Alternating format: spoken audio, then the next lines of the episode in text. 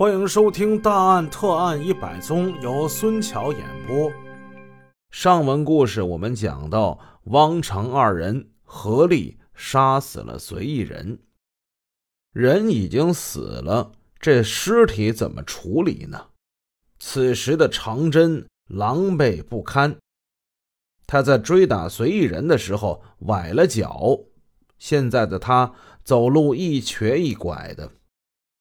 他看了看汪显贵，担心的说：“王大哥呀，这下可完了！刚才他喊救命的时候，他喊我名了。你说，这这能不能有人，有人能听见呢？听见个屁呀！都几点钟了啊？”王显贵把水果刀上的血迹在随意人的尸体上蹭了蹭，把这把刀给收了起来。不用害怕，这么晚了，没人能听见啊。小贞子，今天大哥我把这话给放这儿了。如果说将来这事儿真的有漏的那么一天，别的大哥我管不了。你的孩子汪大哥，我照顾他一辈子，嗯，你就放心吧。汪显贵话中的意思已经是不言自明了，那就是说，如果这个事儿万一有败露的一天，他也应该是由你长真出头承担。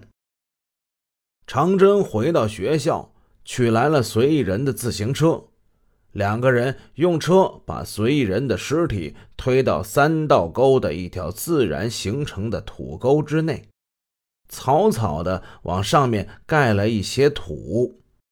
王显贵很细心的把打断的木棒，还有这带血迹的石块等等都收集在了一起，放在他的自行车上给驮走了。到了下半夜三点钟。长针夹着血衣，一瘸一拐的回到了家。他把打死随意人的经过告诉了姚雅娟。天亮之后，姚雅娟把那带血的衣服给烧掉了。两天之后的夜里，王显贵又来了，和长针一起回到了弃尸的现场。二人又铲了不少的土，盖在了随意人的尸体之上。他们自觉得是万无一失。随意人就这样的被除掉了。可叹他至死也不知道，要他命的不仅有他的妹夫、妻子、小姨子，还有一个压根儿就没见过面的、有狼子野心的汪显贵。四八杀人案的办案人员根据省高级人民法院的要求，对此案的真相，特别是汪显贵与案件的关系，做了进一步深入细致的侦查和审理。执法机关在深入调查，狡猾的汪显贵也在抓紧时间活动，干着完全相反的勾当。他要千方百计地掩盖自己的罪行。早在打死随意人的当天夜里，汪显贵就对长真说了：“这件事儿，不管到什么时候，你也是不能把它说出去的，要不然，那咱们这四个人都得死。随意人呢，他是罪有应得，他是该杀的。即使是你真的进去了，那也判不了几年，是吧？只要是你能够守口如瓶，记住，你汪大哥我。”还是会好好照顾你的孩子的，这些话常真是记在心头，也是这么做的。其实仔细分析汪显贵说的这话，不难看出他这语中又带着威胁，又带着安慰。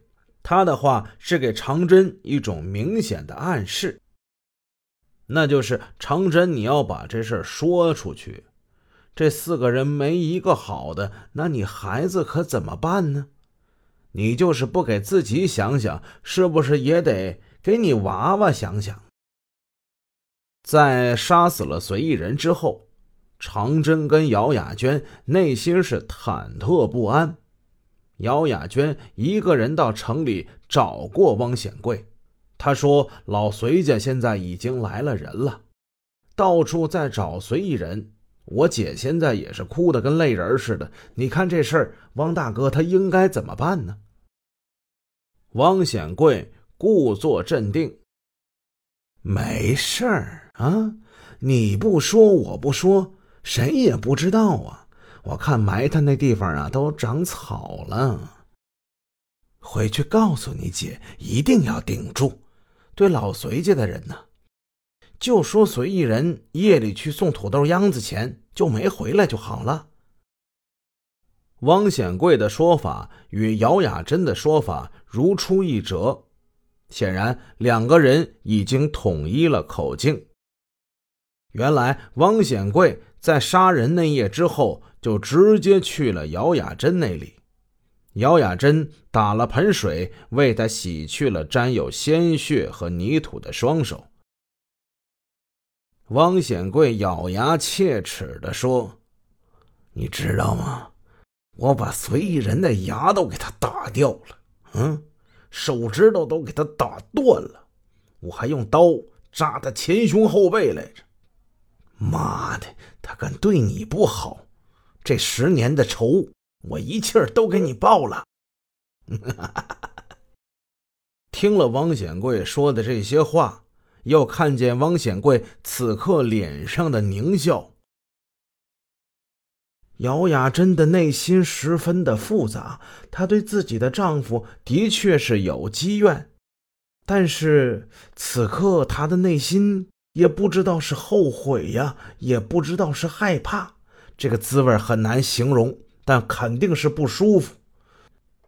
他看着汪显贵青筋直跳的脸，这脸怎么这么可怕呀？当夜，汪显贵没敢留在村里，还是骑着自行车回了沈阳，除掉了随意人。这两个丑恶的灵魂得偿所愿。汪显贵经常到姚雅珍的住处转悠，姚雅珍见到之后便跟他出去鬼混。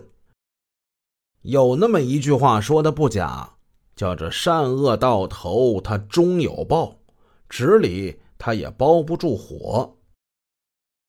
不到两个月的时间，随意人的尸体被发现了。随意人的尸体被埋的挺好的，但是啊。人发现不了，村里啊有野狗。